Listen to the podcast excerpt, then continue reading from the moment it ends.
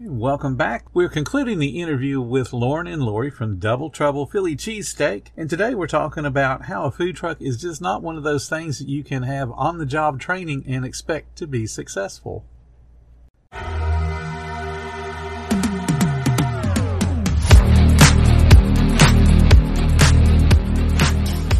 Welcome to the 10 Minute Food Truck Training Podcast. My name is Bill Moore. I am a food truck business coach, author of five food truck vending books, including Food Truck 101 and Food Truck 201. This podcast is all about helping you start and grow your food truck business. When you need mealtime inspiration, it's worth shopping Kroger, where you'll find over 30,000 mouthwatering choices that excite your inner foodie. And no matter what tasty choice you make, you'll enjoy our everyday low prices, plus extra ways to save, like digital coupons worth over $600 each week. You can also save up to $1 off per gallon at the pump with fuel points. More savings and more inspiring flavors make shopping Kroger worth it every time. Kroger, fresh for everyone. Fuel restrictions apply.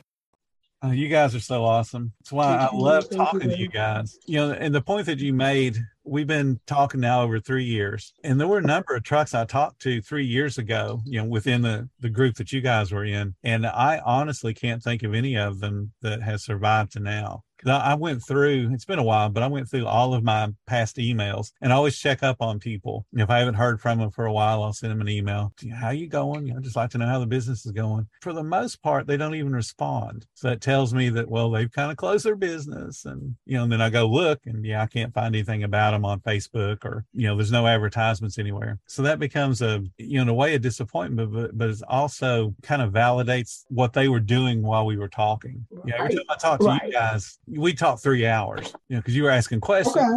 You were concerned about the business. Mm-hmm. You know, a lot of the other folks that I talk to, it's a struggle to get them to ask anything. And it's a, even a bigger struggle to get them to do something. You know, they'll say something like, well, I want to know if this uh, location is going to be good for me. And I'll tell them exactly what to go to do and, and look, and then tell them, you know, next time we talk, let's go over your notes.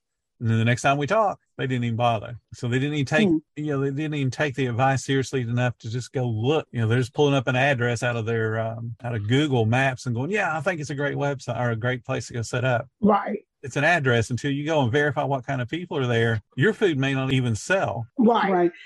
That's right. how we learn feeling. Bill, Bill, I, I think this is what I think just from talking to people and getting to know people over this last couple of years.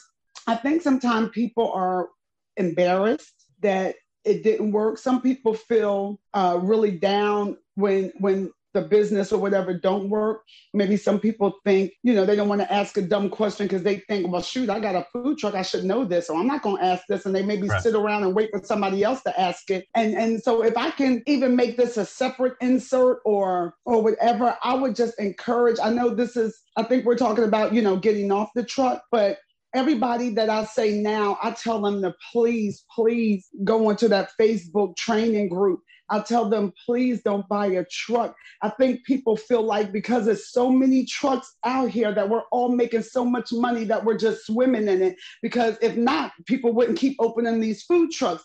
But the problem is people are getting the cart before the horse. And and then if these trucks are parked and sitting somewhere in somebody's garage or on somebody's property, if they just do the research if they do the research and do all the work before they go and drop their thousands of dollars into their food trailer, they will find that even if it took them five years to go open their food trailer to do it right, they will be a lot more successful than, than trying to do this as they go along. This is not one of those on the job training type of businesses. This is not a business I would even consider. And just for all those people that used to consider the food truck a side hustle, let me be the first to say a food truck is not a side hustle. Why is it not a side hustle? It's not a side hustle because the overhead is too big for it to be a side hustle. A side hustle is when you can go and do something and the money is coming in and you can spend your money and you ain't got all this overhead and all this stuff to think about. You ain't got all these permits and all these laws that are governing your business. That's a side hustle. What we're doing is really not a side hustle. And I really implore and beg people to do the research, talk to you. If they got to talk to you two years before they even look at a food truck trailer, then do that.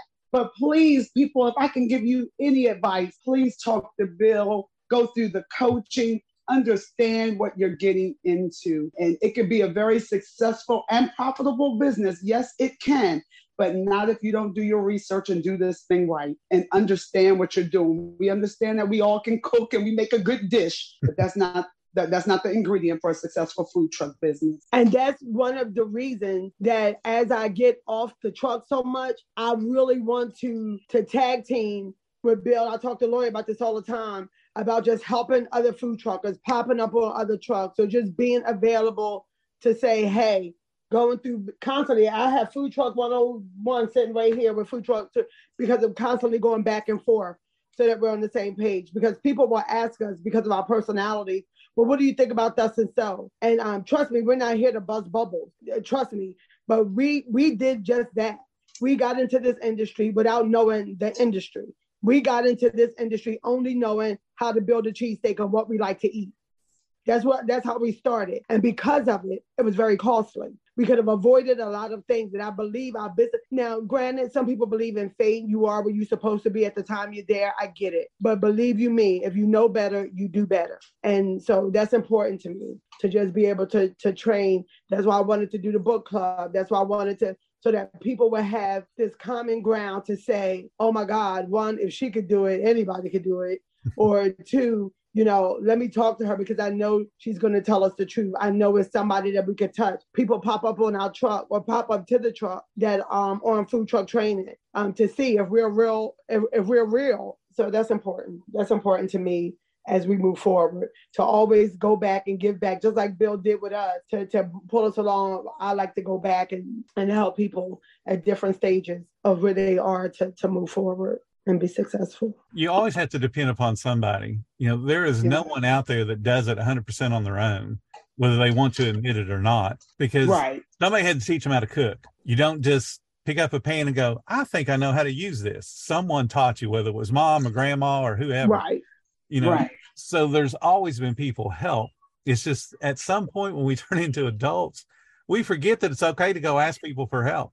Help, yeah pride, ego. Exactly. Pride, ego, whatever. You know, I do things a certain way, and there's different variations that'll be just as successful. You got to find the one that, that speaks to you, but I'm going to give you the information and the habits that can make you be successful. And you can pick the ones that really speak to you and just run with them. You don't have to do 100% of what I say, but certainly you have to do some of it or you're just not going to make any money. And if you're not going to make any money, that's just going to make you miserable. Why do you want to be miserable? Right. Absolutely. Absolutely. Well, we've gone over our hour. You guys are awesome as always. Oh, thank you. Thank you, Bill. You are too. Thank you so much for listening to the 10 Minute Food Truck Training Podcast. If you're finding all the information helpful to your food truck business, please become a monthly supporter of the podcast. Just hit the support button or follow the link in the description. Every little bit does help keep us going. Join our Facebook group. It's called Food Truck Training. We have a whole bunch of awesome members at all different levels from brand new beginners to decades old veterans. They've all got your back when it comes to helping you with your food truck. And again, thank you for listening. Come back tomorrow because you know I got plenty more to say when it comes to helping you and your food truck business grow.